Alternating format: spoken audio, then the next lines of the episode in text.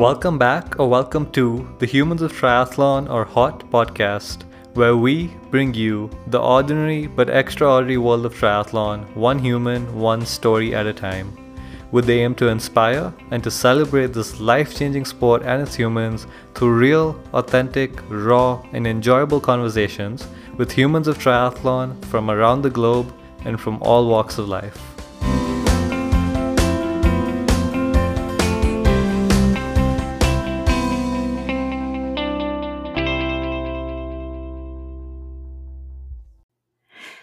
Welcome to the Humans of Triathlon podcast. It's so exciting to uh, have everyone back and all our listeners.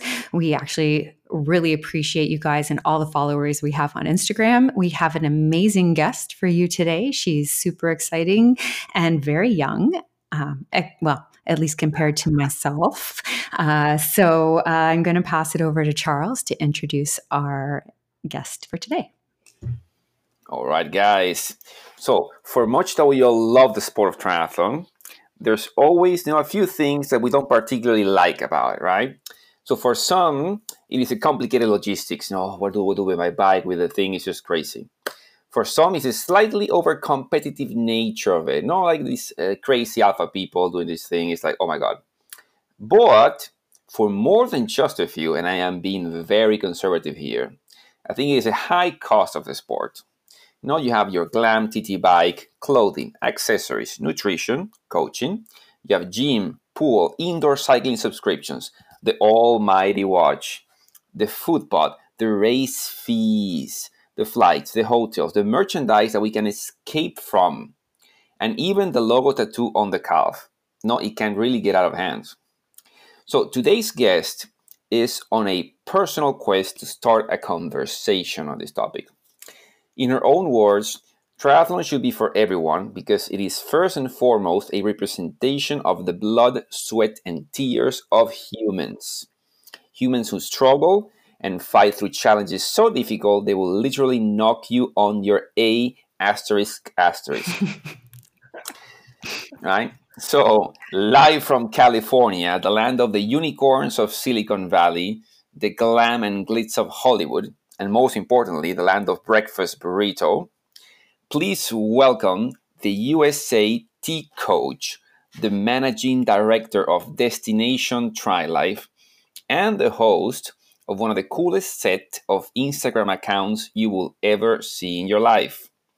They are, I think, as colorful as a BTS music video. So if there's one thing that our guest doesn't know how to do, is to apply a black and white filter to a post. so please welcome the amazing Katie Gotek. Welcome, Katie. Oh that was the most amazing introduction I will ever have in my entire life. I'm like cry laughing right now. Hi. Wow. The podcast is over. You said it all. I know. That's it. Goodbye. Good night. Do you have any any closing comments that you'd like to make? uh, that, that's amazing. I sound really cool. I'm probably pretty cool after that. Well, I don't know. You've got uh, what like just even just on your your uh, tri life at, at thirty thousand feet, you have over forty five thousand followers. So I think you are pretty cool. Well, thank you. That's really nice. Yeah. Um, you know the numbers. I I also work in marketing. And so uh-huh. I am really uh, a huge advocate on my Instagram account of informing people that sometimes numbers don't matter. I mean, I think most people know this, but people can buy followers and they do. Um, so I I have not purchased followers. Um, and yeah, I'm very flattered that that many people choose to follow me for sure. Yeah. So, well, you do. You have some. You have some funny posts. I have to say. I Which like. Ones do you like? Did anything stand out? Well, they're well. They're actually they're all. You got quite a few um, pretty funny ones. Um, there was one you had like your bathing cap goggles and like I don't know if it was a bikini or what, and you were in the bathroom and you took like a selfie because someone had said you showed too much of yourself, you're too confident, mm. you're like in your abs, and you're like, yeah. So I thought I would like kind of, you know, tone it down. And then it was like, I'm just going to show you a picture of my abs. That's right. I was like, oh, okay, we're good. it's pretty funny. Yeah. Uh, yeah. Well, anyways, thank you. I really sorry for that. Was like actually so touching the introduction. I wasn't expecting that. Um, and I'm really am very excited to be on this podcast. I have known about you guys for a long time. Um, and I think Swapnil reached out to me a long time ago, and I was like, well, I don't know, not the first, but I was like one of the the founding photos of the account. I'd like to say. Um, so it's cool to like get, circle back and get to actually be on the podcast. Nice, nice, and we were really super super pleased to have you. Um, I remember, yeah, I remember from seeing your post uh, when uh, Swapnil put it on the on the account and say, "Oh, I, we should bring, should bring Katie, we should bring Katie." So now Katie finally is here. So we're we're super humbled and honored to have you here. So thank you for coming. Of course. So usually we start out the the podcast um, just with a kind of get to know who Katie is. So like, and start like, how did you, how did you get into triathlon? How did you start out? What was your life like growing up? Just like a, a quick summary of you before you were now. Sure. Um, so growing up, I was not raised in a family that was very fit. Um, I mean, I'm tr- literally trying to think of a family member that did. Oh, my dad played football in the 50s, but I I think that's it. Oh, my sister, oh, she'll kill me if she hears this. She was a rock climber. Uh, she didn't compete to my knowledge in that, but she was very into that and she's run a few half marathons, but she did that like later in life. Not again, we weren't raised from the age of six to do sports. Um, so I started doing competitive horseback riding, of all things, when I was 11. Um, and then I kind of took that through till I graduated high school. And then it wasn't until college that I got into triathlon. And I can kind of give all that credit to living in Los Angeles. It's an incredibly active city. Mm-hmm. Um, exposed to anything and everything. Um, and I kind of found out about what it meant to do triathlon. I live near the ocean, and there's lots of tri clubs down here, lots of people out running and biking for sure, and doing open water swimming. Uh, so that's kind of how I got into it. It's also a long story that involves a boy, but let's leave that out. Um, Ooh. girls rule, boys rule. So I'll I'll go with you on that one right now. Yeah. Yeah. sorry, sorry, Charles. Not you. You're awesome. Uh, yeah. Thank, thank you very much.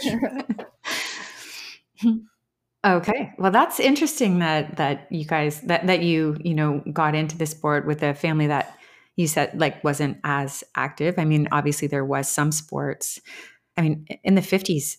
Okay, I'm gonna ask, how old is your dad?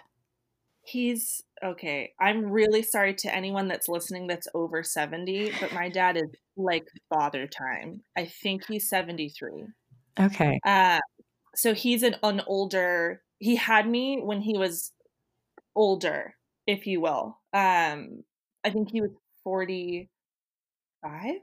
I'm not doing math correctly, uh, but yeah, around there, 45. Um, and and all, honestly, my parents would listen to this and they'd be fine with me saying this, but they were chain smokers okay. from almost my birth until I was probably like 18 or 19 years old and then they quit. Mm-hmm. So I really was not raised in a very health forward household. Um, it's I think it's a personality thing, honestly, for people that get into endurance sports and really, really invest themselves. It's maybe a product of they had something happen in their life, they lost a loved one, um, they want to lose weight, something kind of big. Uh, mm-hmm. Also, I think it is a personality type that keeps people doing it. They they're perfectionists, they're go getters, they want to prove something to other people or themselves. I tend to meet mostly people like that in this sport. I I would agree with you. There's they, we've we've actually talked to quite a few people that have have come in. Um, the sport has helped them overcome drug addiction, uh, you know, help with with weight loss, um, help with mental health issues. I mean, I'm in it. It, it keeps me sane. Uh, that's why I keep keep mm-hmm. doing it. Um, and I can see you have a very strong, uh, ambitious personality as well, just because of your entrepreneurial um, what you've done so far with your own business things like that and and you are only 27 which which coming from a 45 year old you're very young so I, I commend you on on that.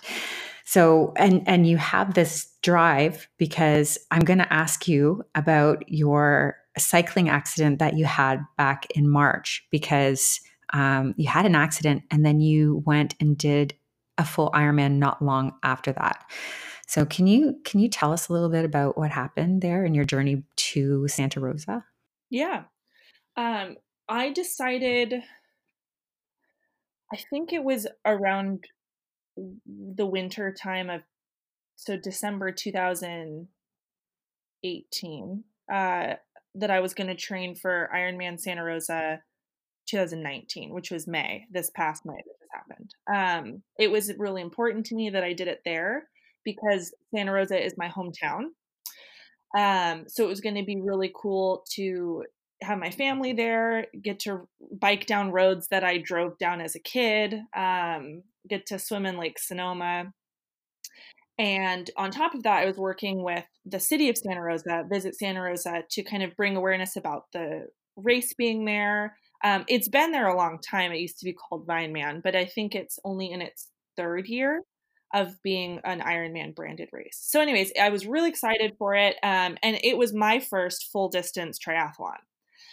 So I'm kind of chugging along with training. And then in March, uh, I was finishing a long ride with some friends um, in Los Angeles. We were biking down PCH. It actually had been a relatively flat, long ride. Um, I think we were at mile 70. And my friends had to go do something. And I said, okay, bye. I lived really close to where I parted from them. And I thought, you know what? I'm just going to go up this one hill to get a little extra climbing in, um, which I just laugh at. Like, if I had just not gone up the hill, this wouldn't have happened. But, anyways, I went up the hill, a hill I had ridden up 1,000 times. That's an exact number, and descended 1,000 times. But I had never descended this hill when I had a green light at the bottom. Um, which was exciting actually. I yeah. thought this is great. I don't Finally. have to um, so I was going down the hill pretty fast, um, but in control, and just didn't realize that when you actually enter the intersection where I was, there was gravel. Um, oh. Um, yeah, and then I just tapped my brake but that was enough. It my wheel locked up. I flew over the handlebars and I landed. Oh my god. Yeah, I landed in a massive intersection on PCH while all the lights were stopped, so the cars were just staring at me like in shock as this this very tall person like flew over their bike. um, and I got up I got up right away and I thought, okay, that sucked. And then I kind of touched my mouth um, and I knew and I went, uh oh. And I was parts of my teeth were missing. Oh no. Yeah. Um and I was also fortunate that apparently in the intersection there was not only a fire truck, there was a paramedic. So they just boo boo and came over to me um and scooped me right up and and said, "Wow, you look like shit." Thank you for the honesty. Yeah. Thank you. Yes. And I said, I don't have any teeth left, do I? And they said, Well, you've got some. uh, so that was cool. Yeah. And uh, long story short, I broke three of my teeth in the front on the top. Um, Yeah, it was a huge bummer. I just wasn't expecting that. It was kind of such an easy, smooth day at that up till that point.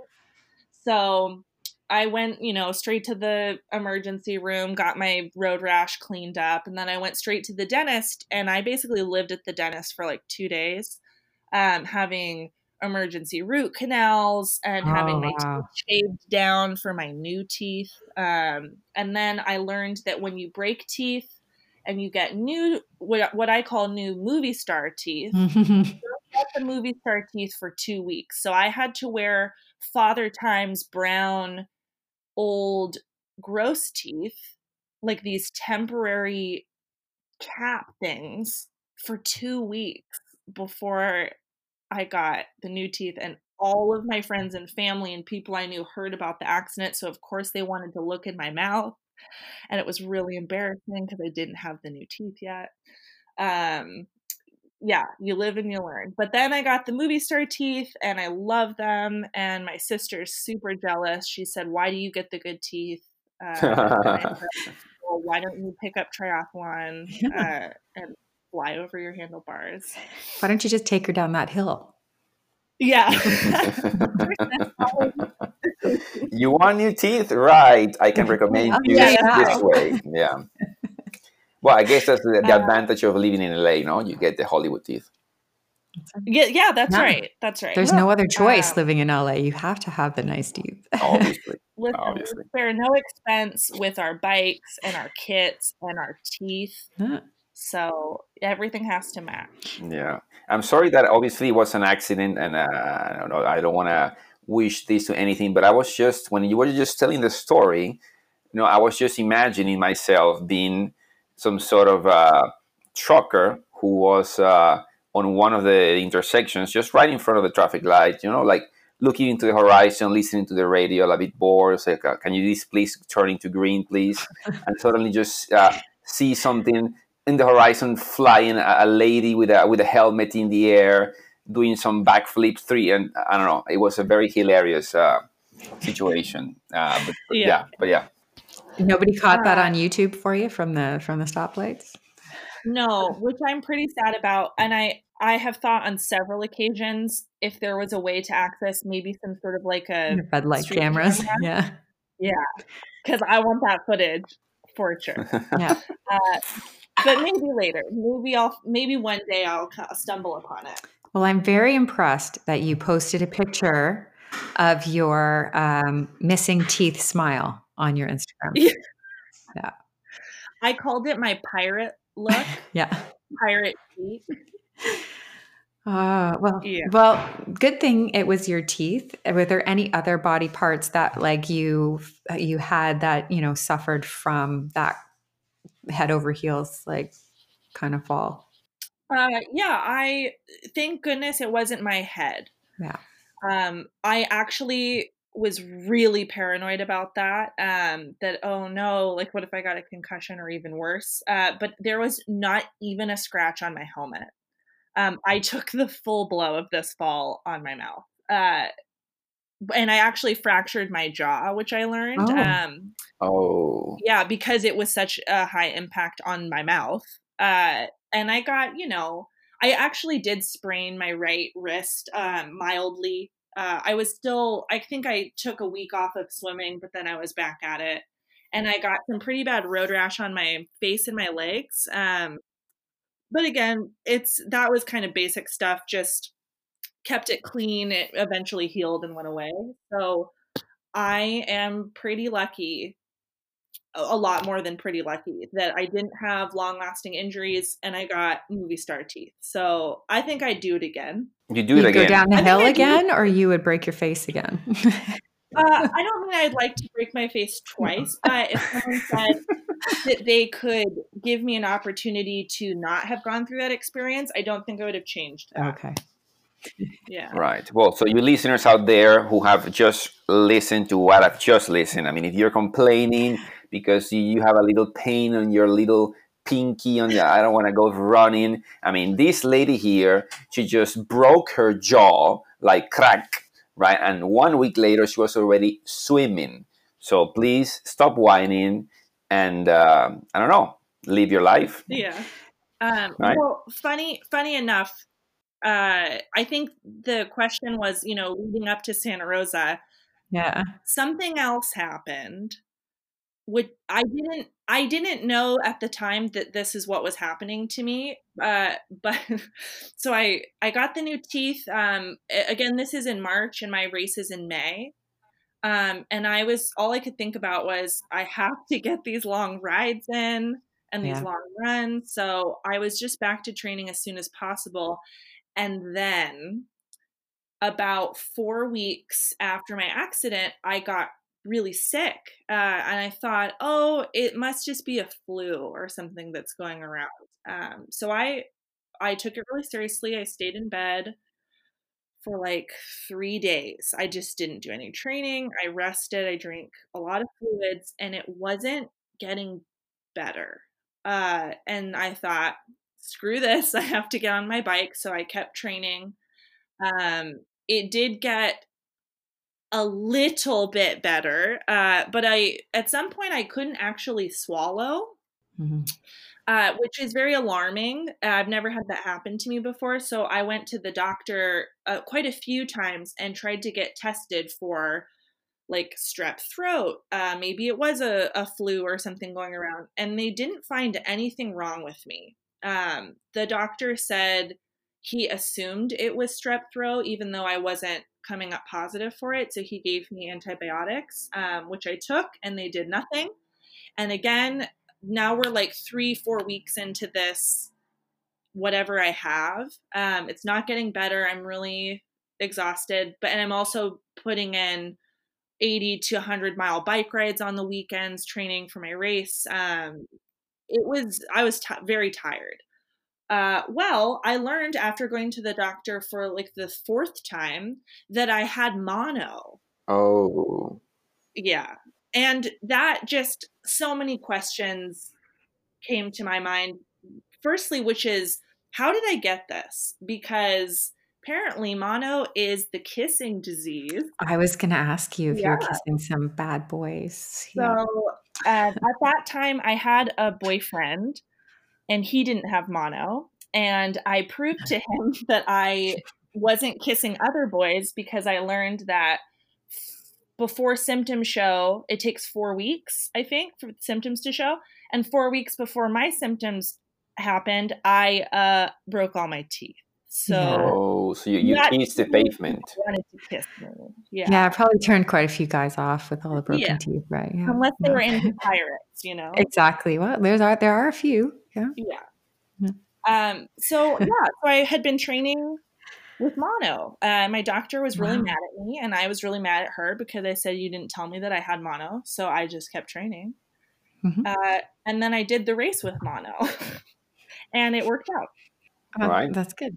Well, guys, guys, again, no, she had an accident, broke her jaw. After a week, she was uh, swimming, and then she had mono, and she raced, and she was fine. So, guys, please. So, how was the race? So, how did you how how did it turn out for you? Like, did it did you have a goal time before all this happened that you wanted to reach? Did you were you able to get that time? How, how did that uh, turn out? Uh, my goal time was substantially faster than I completed it, um, but I had set that time like six months to a year prior to actually training for it. And when these things started happening, like checking off the list of the accident and then getting really sick, um, and then not to get into the gory details, but I wasn't having um, much luck with my personal life at that time. Um, so it just seemed like it was kind of blow after blow. And I kept just, eventually, it got to the point where I said, I just want to go to the race. Mm-hmm. I just want to literally show up. And then once I was there, I said, I'm just going to get in the lake. And then when I was in the lake, it just, I kept t- trying to like take pieces of it because I had just really not trained for it the way that you should um, I didn't have enough volume. I did, wasn't doing things at the intensity that I wanted to do or was capable of. And so for me at that point, I just wanted to finish it mm-hmm. uh, and try and have a good time. And I think that I, I for sure finished it and I mostly had a good time. There's some spots on that marathon where I went to a dark place, but I came back. And and that is what makes you a champion, right? It's it's not that you necessarily cross the line first or it's it's in an Ironman, can you bring yourself back from that terrible place? Because I think everyone gets there, but not yeah. everyone has the ability that you had to bring yourself back out. Mm-hmm. Yeah. Yeah. I mean, I thought I gotta I gotta pay for these teeth. I I I literally had mono. I just was like, I'm gonna let myself down so much if I don't go to this race and finish it. Um, mm-hmm. That was that was plenty of motivation. And then on top of that, the support from the people that uh, are in my immediate life training friends and those 45,000 people that had just been following that teeth saga online. Teeth I was not saga. able to let those people down. yeah, the teeth saga. That's uh yeah, awesome. Well, congratulations. Now, are you planning on another one soon? Or I saw that you're um now you're focusing on doing some ultra marathon running. Yeah. Um so I for sure have not laid down my my carbon fiber um just yet. I am going to for sure do another full distance one like mid 2020. I haven't picked the race yet. Um and in the meantime, I have a pretty well established calendar for my trail races that I do. Um, I've been, I'm a new ultra marathon runner. I've only done a couple ultras and I've done a significant amount of trail races at this point now. Mhm. Um, I was inspired by some of my friends that live down here in Southern California. They've been doing long distance trail running for many, many years and they encouraged me to do it and I love it so that's for sure part of my training calendar. Um, I do a lot of open water swimming. I coach open water swimming uh, specifically for kind of skills and drills, uh, getting in and out of the surf. Um, we've got a couple beaches down here that are just like not forgiving uh, Mhm. on on certain days. Um, and if your race happens to be on one of those days, I'm uh, the go-to person to teach you how to deal with it Nice. so that's really cool. I, I love doing that. We just had um, the Malibu Nautica Triathlon happens every year in September, and I work with the race and a couple other coaches um, doing swim clinics every Saturday, uh, about six weeks leading up to the race, and that's really fun to see mostly new swimmers coming out and experiencing Zuma Beach, uh, which they um, quite affectionately call the neck break. Uh, on big days, it closes out really hard um, and it can be a little scary. And it was really scary last year. There's, I don't know if you guys heard about the race last year, but it was like the biggest surf they'd ever had. It's like eight foot waves, lifeguards rescuing people. Like waves. I, I know some of the lifeguards, and they were telling me that they at at any given time had at least two people in their hands, um, pulling them out of the surf. I mean, it was a massacre. That was Oh last God. year. Yeah, I think I might have just hung out on the beach with a margarita and watched the race. Yeah. Didn't miss Um. But this year, this year it was really nice, really nice. I was so glad that those people that came to the clinics got to have such a nice race day conditions like that. Mhm. Um, and then um, to go back to what we were talking about, uh, outside of the open water swimming and the trail running, if you put this together, uh, I am now a swim runner, yes. which is kind of a blossoming sport Mhm. in the United States and Canada uh, area, but has been. uh, I mean, correct me if I'm wrong on this, people that are listening. It's been around for about 10 years or so competitively in Scandinavia. It's from Mhm. Sweden. Yeah. Uh, so that's been so fun. I did my first timed swim run last weekend uh, in Orcas Island, Washington. It was the I had the best time. I'm still riding that high. I don't know if I'll ever get off of that race high. It was a gorgeous course. Um, I had an amazing partner, Kayla Kobelin. She's a pro triathlete, um, and we did it together, and I just had a blast. And so we've got a calendar lined up for our races for 2020 for our swim run races, and we're our goal is that we're going to qualify for the World Championships of Swim Run, Otillo, which is in Sweden. Hmm. That'll be awesome. wow. Yeah, Yeah, That's the Kona of swim run.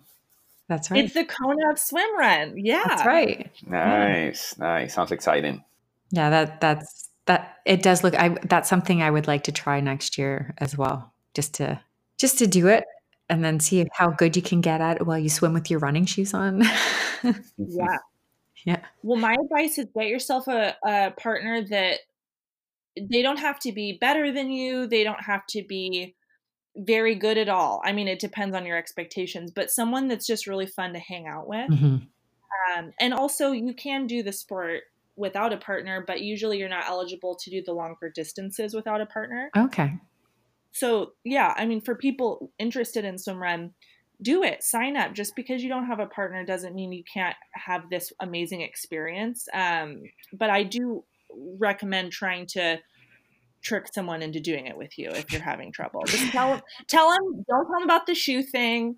Don't tell them that you run in a wetsuit. Just say, "Hey, swim run. Do you like to swim? Do you like to run? Cool. Come with me. Sign up. Here, credit card number." Well, when you say partner, do you mean uh, is it like a, a relay that you share the thing, or is it more like a Norseman where you need to have a crew of people who help you finish the race? Ooh, um, it's neither. It is. Oh. The person the person completes the race at the same time with you and you're actually if you do it correctly you are tethered to them Yeah. So Tethered, as in uh, you have uh, like some cuffs. uh n- no you wear um you wear like a band around your waist um and then you have a little carabiner and it clips on and then the tie the tether uh, i think it's like 10 feet or so clips onto your partner's belt that they're wearing and you run and swim with it clipped Oh wow, Yeah. that sounds extremely well. I would say exciting, but also like challenging. Yeah. Uh, I I am the Tether's number one fan after doing this race. I went Oh. that race thinking, I said to Kayla, I was like, we're not going to use this thing. I mean, you know, it's it's going to be dangerous on the trail runs. What if it gets snagged on a tree, or what if you trip and fall and then drag me down the hill? Um, so we didn't use it. We brought it with. We didn't use it the first swim of the race, and realized very quickly that the teams that were passing us were using it. And so we ended up clipping it for the f- next swim and it made the a huge difference because the faster swimmer of the group can kind of you. lead and the other person can draft off of them. Um, it keeps you together. It makes transitions really smooth. Uh, we had this wild finish to our race where we thought we were in a solid third place standing. And so we only had two miles left to go. And then we see the women, the t- women's team that was behind us coming up through the trail. And they go like this Hi, ladies.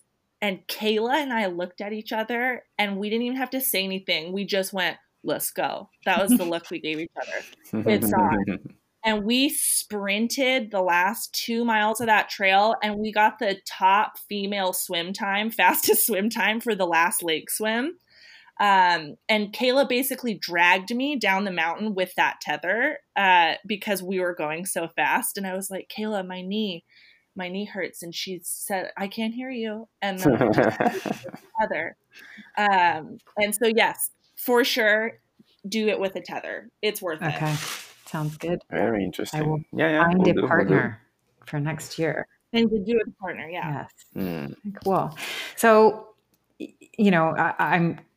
uh, You were just recently featured in Triathlon magazine. Was it September 18th that it? Uh, I saw it online. Was out somewhere around there. I don't have the I don't have the date burned in my No, no, no. in my memory. Yeah, but it was recent. Yeah, super, super recently, um, which is really awesome. I how, how did you how did you get approached to be featured in Triathlon magazine? Um, that's a great question. I through my social media and Los Angeles, I just I cannot rave enough about this city. Just um, Woo. giving me ample opportunity. Uh, I am fairly well connected to people, coaches, athletes, and brands in the triathlon endurance world. Um, and I happened to meet someone who works for Triathlon Magazine. And long story short, they had a person that was going to be writing this piece. And I'm pretty sure that person got attacked by a dog, Oh, which is really sad. And she's totally alive, and I'm sure she's fine. But she was not physically able to do the training that we needed to do uh, to write the piece. Um, and what I mean by that is the piece I wrote was based off of a two week training schedule that compared using the company's product, UCAN using their fueling system and not using it. So this woman couldn't run. Uh, she was recovering from that accident. The person I knew reached out to me and said, Hey, we love your writing that you do uh, for your company, Destination TriLife. Um, and you are obviously an athlete that can run. Mm-hmm. Uh, would you like to do this? And I said, Yeah. Uh, so that was really cool. I got to design my own training plan um, that I thought was representative of my skill set and what I was training for at the time. Um, and I was genuinely interested. Will this product make me feel better, worse, refreshed? Uh, no, no difference, you know, during my training because I think most triathletes like the golden ticket is to not bonk um, and everyone's doing a weird concoction of salts and gels and or maybe you do tailwind and it's all different so i was like yeah sign me up because i want to see if this actually works yeah so we i checked out your article earlier today it was really cool um, so did you want to like i'm going to ask you because not everyone's read it, but what was your thoughts? Was did you like the new product or how it was tailored to you versus the previous week training and what you normally take or how did that go? Yeah. Um I am probably at this point slightly embarrassed to say that my fueling that I do for races leading up to this point in my training career it was not pro at all. It was random. It was a product of, I have a really sensitive system, to, for lack of a better word. So maybe some things that I could have been doing, I was shying away from because I was just nervous it was going to cause me discomfort while I was working out. Uh, and then on top of that, in the ultra running world, uh, we love eating solid foods for training and like foods that are awful for you. There's a joke that they serve at every aid station pizza rolls. Uh, at trail races, um, and honestly, sometimes they do. Uh, it depends on the race, but you'll you'll just see people like eating stuff like that and PB and J sandwiches and not that it's bad for you, but it's maybe not something that you would be putting in your cycling pocket on the bike course at an Ironman. It's for sure not what Lucy Charles is fueling with, if you catch my drift. So yeah, I got, I got the hint. Yeah. Although I, yeah, yeah. I was offered pizza once on T2 and I loved every second of it. Oh, I oh, couldn't run with that in my belly. I think it would be the end of my life right there. um, so my thoughts on on this product, um, you the brand is UCAN, and it was founded the company was or i should say the product was invented uh, because there was a young child that had some sort of um, rare disease and they were having trouble keeping food down calories in. Um, i'm not saying this exactly correctly but but basically the the calories they were ingesting it wasn't doing what it needs to do and so that was very dangerous for that child that sick child and they needed a way to eat um, where it would stay in their system and actually fuel them. So the family worked uh, with scientists and invented this product. And then, you know, fast forward to today, now it's being sold to people and especially athletes. So the idea is that you eat less, you would take in less calories, and it lasts you just as long. So that was really uh, exciting for me. As i said someone with a sensitive stomach and like a touchy stomach the more i put in the greater the risk of me having to stop or go to the restroom or whatever. And i liked it i guess that was a really long lead up to i like good um, I didn't have, yeah, I didn't have uh, GI problems. Um, I did feel for sure fueled the entire time. Um, and like, whereas I was taking in about 200 calories or so per hour when I was doing the Ironman and Ironman Santa Rosa, um, I didn't need to take in that much, like 100 to 150 calories maybe per hour. Um, doing this like test run training, which uh, I don't I don't can't say that that's going to be the same for everybody else, but for me that was awesome. That's great. Yeah. No, because I think you know, and just to put it out there, I don't think you should be embarrassed about not having your fueling plan quite right um, at this point because there are I think it really depends on the day, right? You do your best, but then you have your fueling plan down you have to make adjustments because, oh, now it's too hot or now it's cold and I don't need as many. Or, you know what? I think everyone's always kind of adjusting all the time and even like with many of the pros and things like that there's there's some good days where or bad days i guess where you bonk pretty hard so um yeah. Yeah i think it's i think it's normal and it, it's good that i don't know i think it's good that our listeners and your followers know that we're not we're not perfect and we we still make those you know errors and that's how we learn. We're humans. Yeah. Exactly. we're humans yeah. of triathlon exactly. We are. We are right katie. So uh, we have you have told us a lot of things you know you you fell off your bike, you have your nice new Hollywood teeth, you do ultra runs, you do now swim runs, you did Ironman Santa Rosa, which is one of my super bucket list races. And uh, I don't know, and you were like featured on Triathlete magazine. No, it's like I really want to need to move to LA, honestly. Um, but no, no, but seriously, and and also this is very important. I want to talk to you about this. You are an entrepreneur you are the managing director, which I love to have a title, honestly. And uh, and I love whenever I hear one of our guests who has a passion, you know how you call it, a proper business which is directly related to triathlon. I think it's amazing. Uh, so I don't know. What can you tell us a little bit about that? I mean, uh, how did that come to be? What is it? What your plans are? I don't know. Anything that pops your mind. Sure. Um, so my my business uh, is called Destination TriLife. Um, TriLife has been in the name of what I have done for the last six years, starting at the bare minimum of it's like one of the original hashtags I think that people used on Instagram are for triathlon. Um, and it's the in part of my handle for my social media account.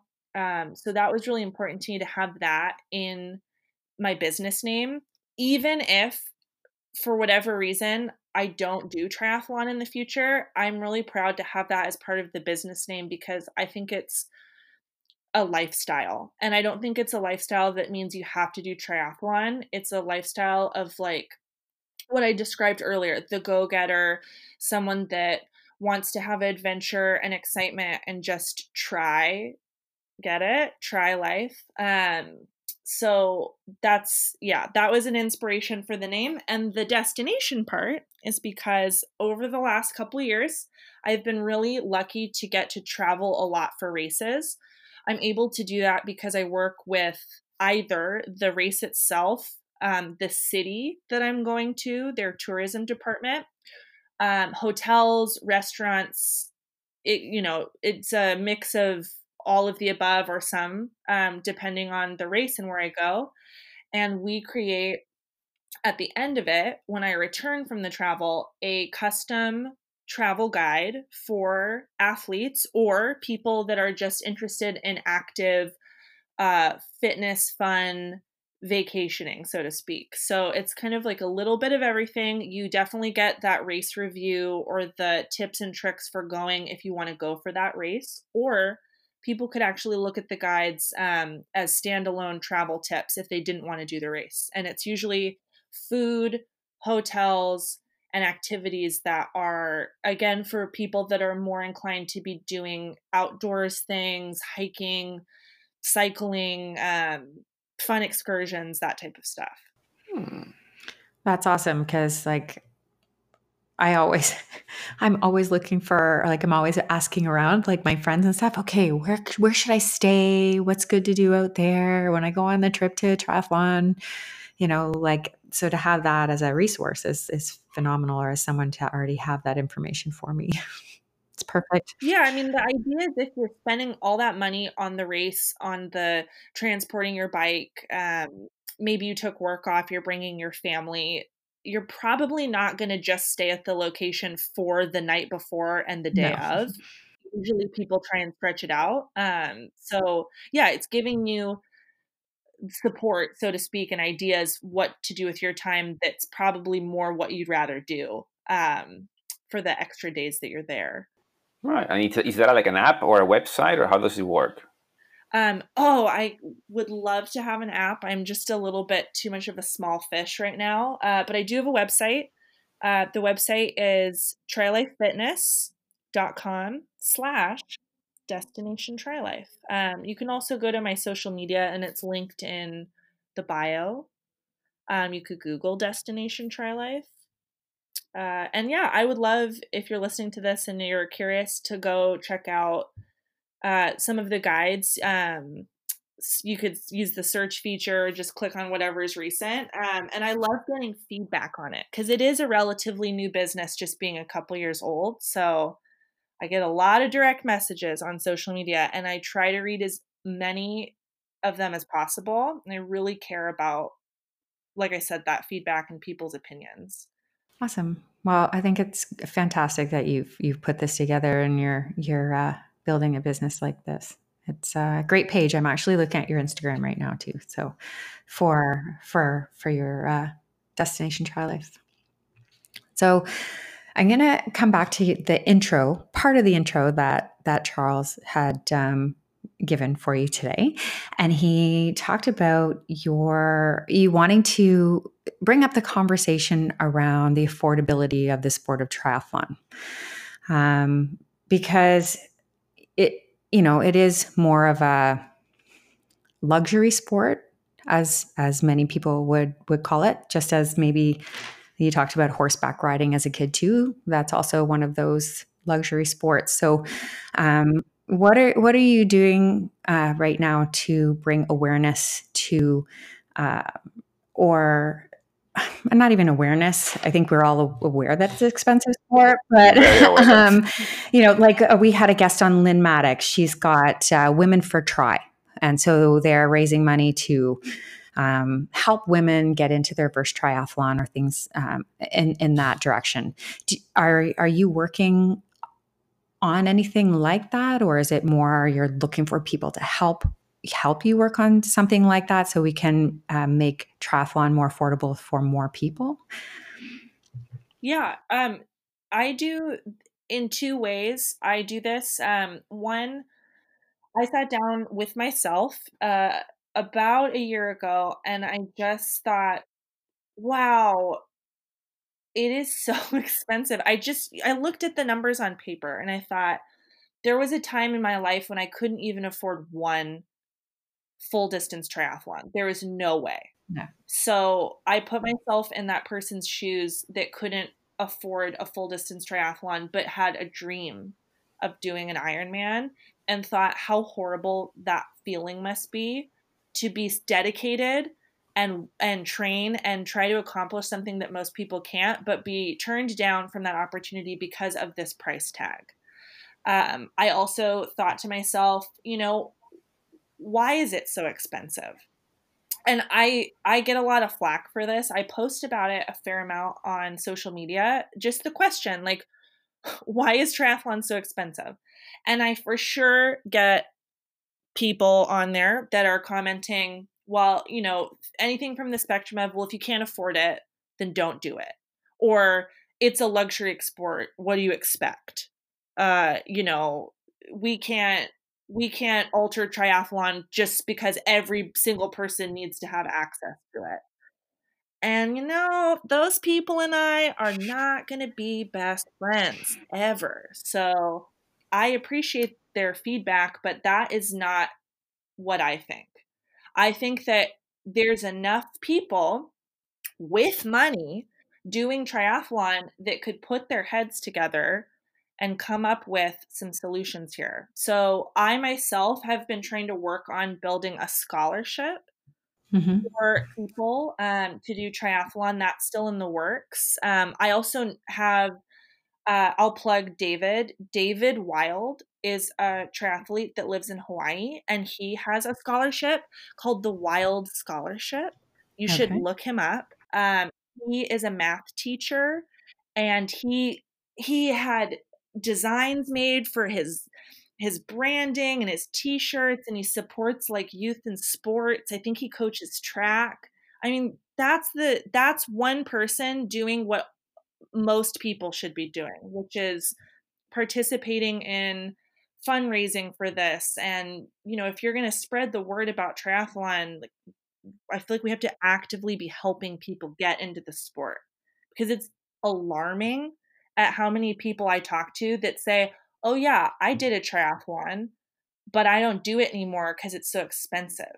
And by do a triathlon they mean they signed up for like an olympic and then they were not able to do a half or a full because maybe they needed a little bit better bike um, or just literally saw the price tag for a half versus an olympic and went i can't afford that or i can't take work off to travel to this race. Um, and then they quit and there you go triathlon shrinking triathlon numbers that's why mm. yeah so I, I, I see your side. I, I also am a little bit on the other side as well. I, kind of a combination. It would be really great to bring people in, and I and I do like some of those programs. I do like Women for Tri and things like that. I think it would be awesome, even if we had a, I don't know, a charity or some sort set up where people could donate their, you know, old equipment. So maybe I don't want I'm getting a new tri bike or something like that, maybe I can donate my older one to someone else who, to them, it's a it's still an awesome bike, um, or my old race helmet or something like that, and we can to help that. But I I still see some of these sports as, you know what, it's a great activity. Um, it's awesome to be involved in it, but maybe I don't have that sort of money, or maybe I do need to save up for that specific thing or maybe triathlon's not my sport. Maybe I should run instead because I love running, but it's more affordable for me, and that's what I'd like to do.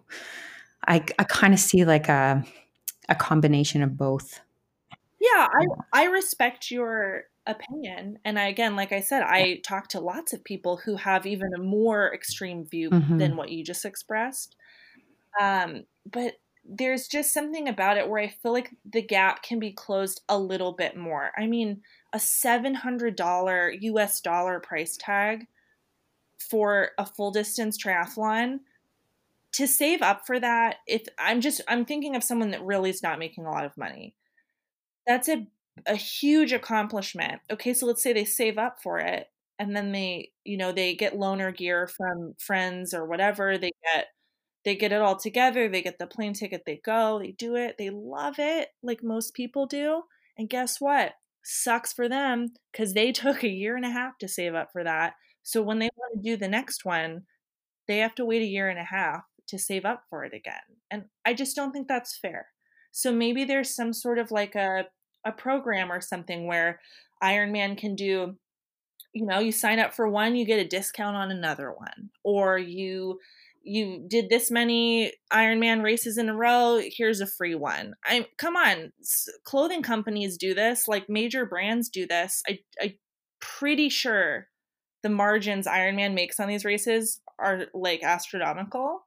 Why can't they do it? And maybe they could. And and if I think it from an Ironman perspective, and I'm not trying to be, uh, um, well, a little bit, but I uh, just my perspective is that all the uh, majority of these races are selling out so they have lots of people that are doing this. So at the moment, they don't need to offer that offering as a business if that that you know makes sense. Like some of the clothing companies offer those things because they're trying to get rid of stock or they're trying to get space to put in their new line that's coming out. Um, but I know there's lots and lots of of local races. Um, we have one here. It's a half distance Ironman distance event. They call it, they can't call it Ironman because it's local, but it's the Barrelman Triathlon and it's much more affordable. And it's a fantastic race. And it, and it offers um, money prize whether you're pro or not. So if you finish top five, whether you're an age grouper or you're a pro, you win money. So there's lots of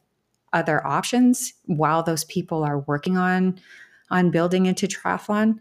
Um, and and and starting in that way and figuring out how to put the time in to to train for those events and i think you know having a charity together where you help those people get race uh, pay for race entry fees or maybe uh, like i'd be i'd be happy to to help in some way to work towards setting something up where yeah we get those people's equipment those bikes those things like that so we can help people in that term of affordability like so they have a bike to train on. Maybe it's not 2018 uh, specialized bike or garneau but maybe it's um, like one of my girlfriends she's doing her first pro race tomorrow. And she rides a 2012 cervelo p3 and she's doing a pro race, but she's saved up her money and taken a while and she's she's going to race as a, a, pro for that event, even on her old 2012 P3 bike. So I think if we could get people to donate or do something, we could set that up. I think the, the gear is not to interrupt you. No, I no, think please the do. gear is less of the issue. I think because yeah, you the bike the cost up front is like alarming, but then you have it. And right, you can ride a 2012 Cervelo P3 and it's the body that wins, not the bike. So for sure, I'm sure your I hope your friend does well. I'm sure she will. Um and it's you know, the bike's just the vessel. But it's like the the constant upkeep of these race fees essentially. And you made the comment that well local races are a little bit more affordable. They're Mhm. getting squeezed out. I'm actually shocked that you're saying you have a half distance that's really popular and it offers prize money. That's a unicorn race, and I'm so glad they exist. And I, if they're listening, like they are the leaders.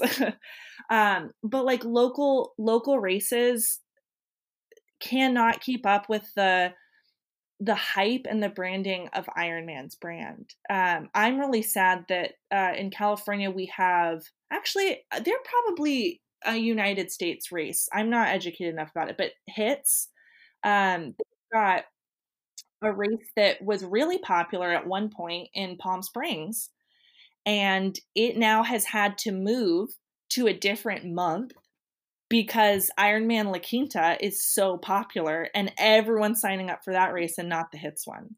And people make the argument, well, you get cooler stuff at the Ironman one. There's more people at the Ironman one. It's more fun and exciting to cross the finish line. There's more support, whatever.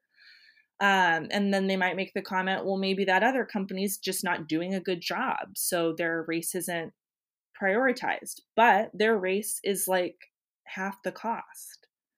So it's basically that choice is being made for someone who maybe could only afford the local race, but now the local race is shutting down or moving to a different month, you know? Hmm. It's just, again, I, I just like talking about it. There's No. more conversation to be had, you know? No, exactly. I think it's great, and that's why we brought it up today too, right? I think it is a great conversation to have, um, and and there are lots of people that that can't do it that want to, and that's unfortunate. I think there should be a way that we can help people have that opportunity, um, but I think that's going to have to come from us as as other athletes, probably not so much from the business um, perspective right now.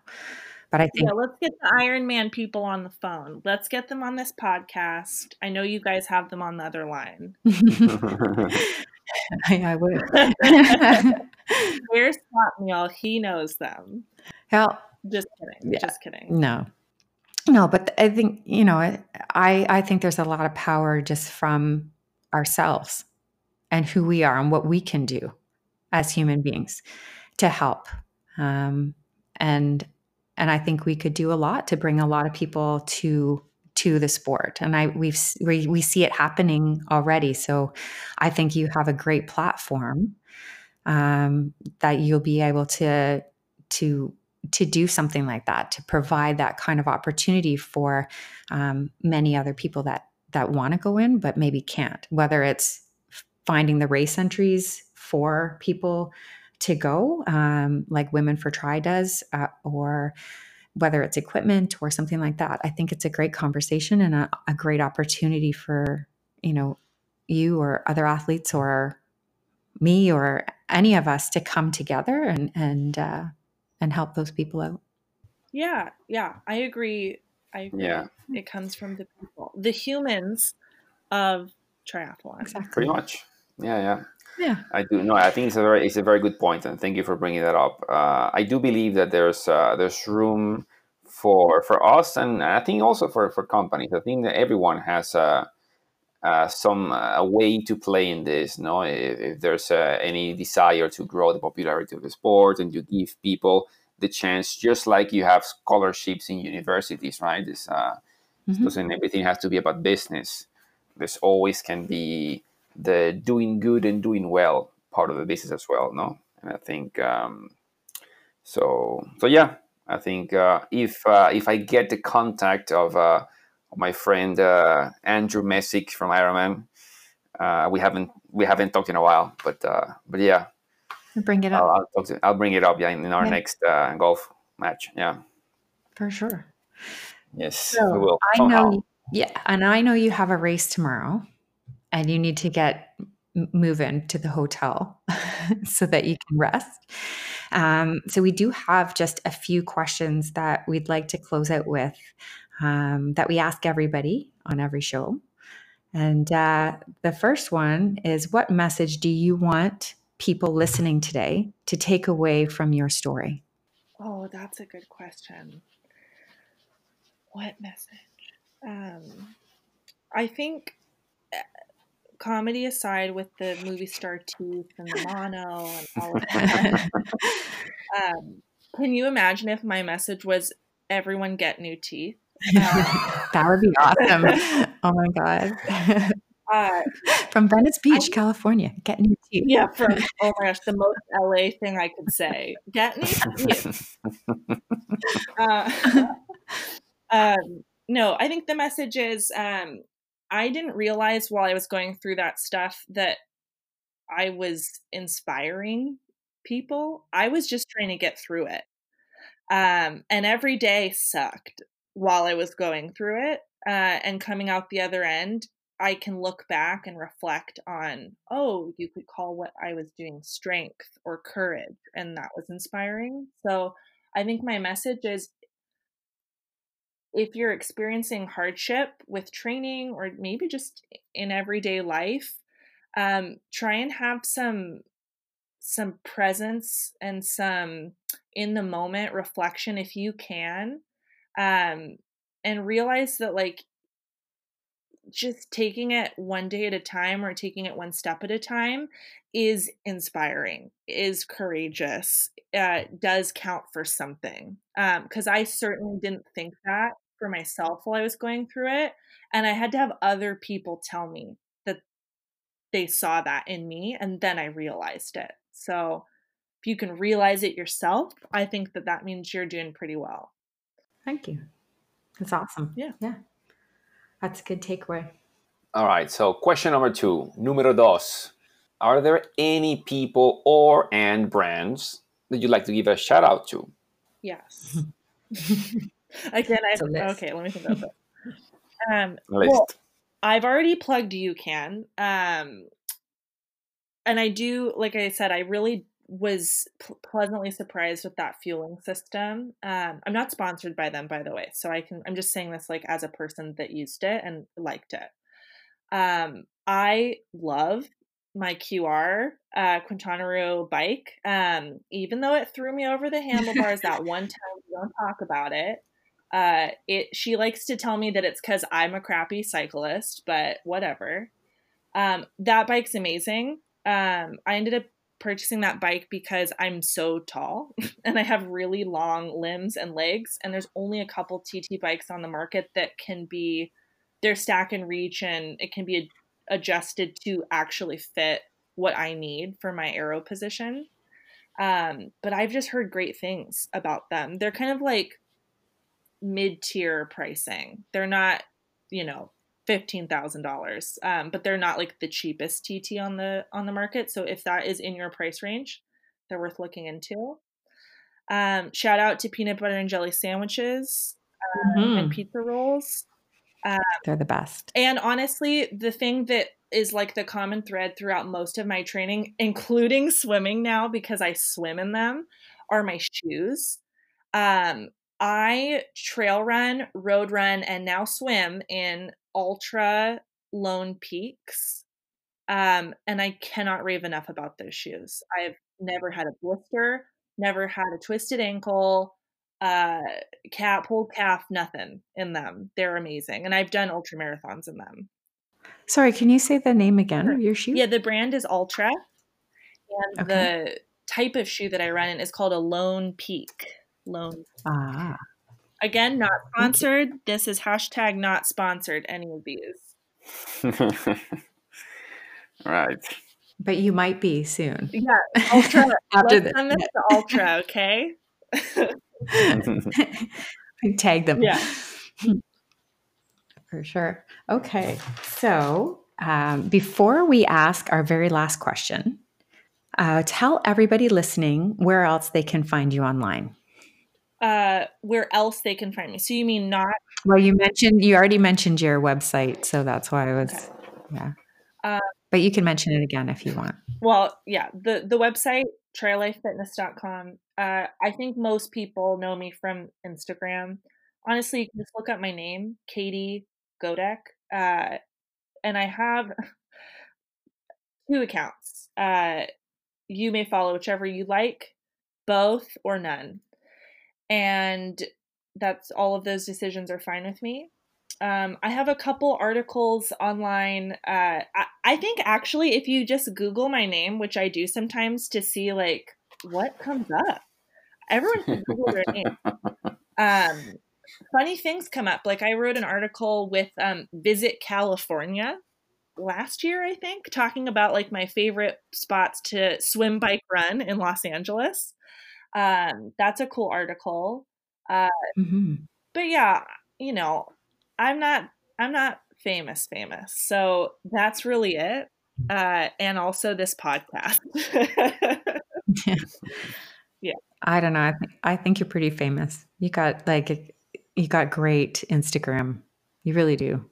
You're really nice. Both of you with that freaking intro and then you telling me I'm young every 3 seconds. I I'm I can't help it. I want to be young like you. yeah. Hmm. Right. Well, I'm gonna make the last question. This is a question that people really struggle, they suffer, they sweat. Is puts them nights without dream, without sleeping or dreaming. It, it is complicated. So no, no pressure here. And it's exactly number four, numero cuatro. Katie Godek, why do you try?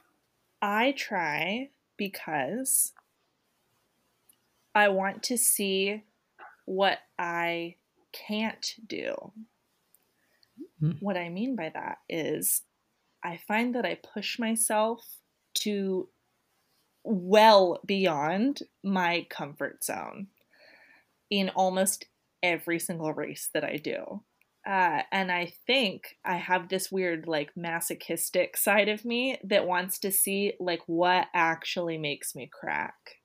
That's a teeth pun, also. Um, yeah. And I think that's, I've thought about that a lot. Why do I do this? Why do I do all these things? Um, it's fun for sure. I get, I have a lot of fun, but I want to see what I'm capable of. All right.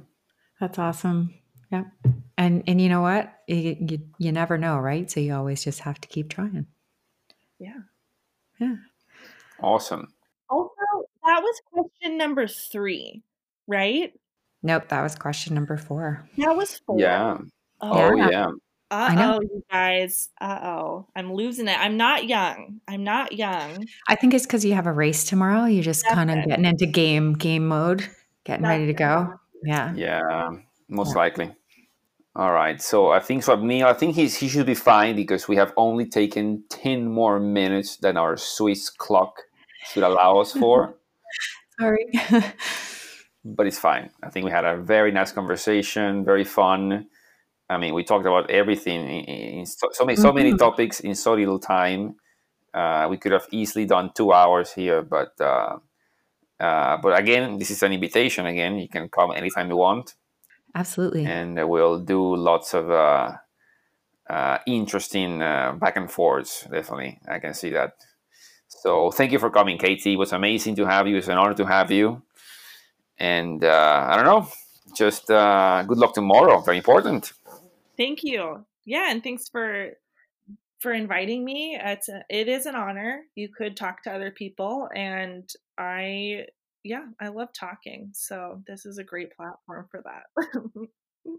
well, you're very easy to talk to, and um, yeah, it it was great to have you on. I'd love to have you on again because yeah, you got a lot going on, and I know you're really passionate too about uh, getting more people into sport, and that that's that's important too. And I'd love to hear more about what's going on there too. I also, I can't say two any more times. I think I've said two so many times.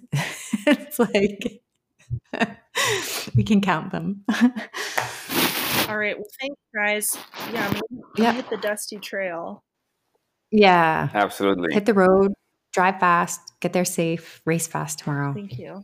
Have fun. All right, listeners, thank you very much for listening to another fantastic session of Humans of Triathlon. And uh, for this, we're just going to say goodbye to our lovely and young Katie Godek. Don't forget. Yeah. And for now, peace, love, and triathlon. Thanks for listening, everyone. Thanks for being a part of this Humans of Triathlon community. Hope you're enjoying the show and the other content. Make sure to join us again next week here on the Hot Podcast, where we'll bring you another amazing guest and story from this ordinary but extra extraordinary world of triathlon. Until then, everyone, keep trying.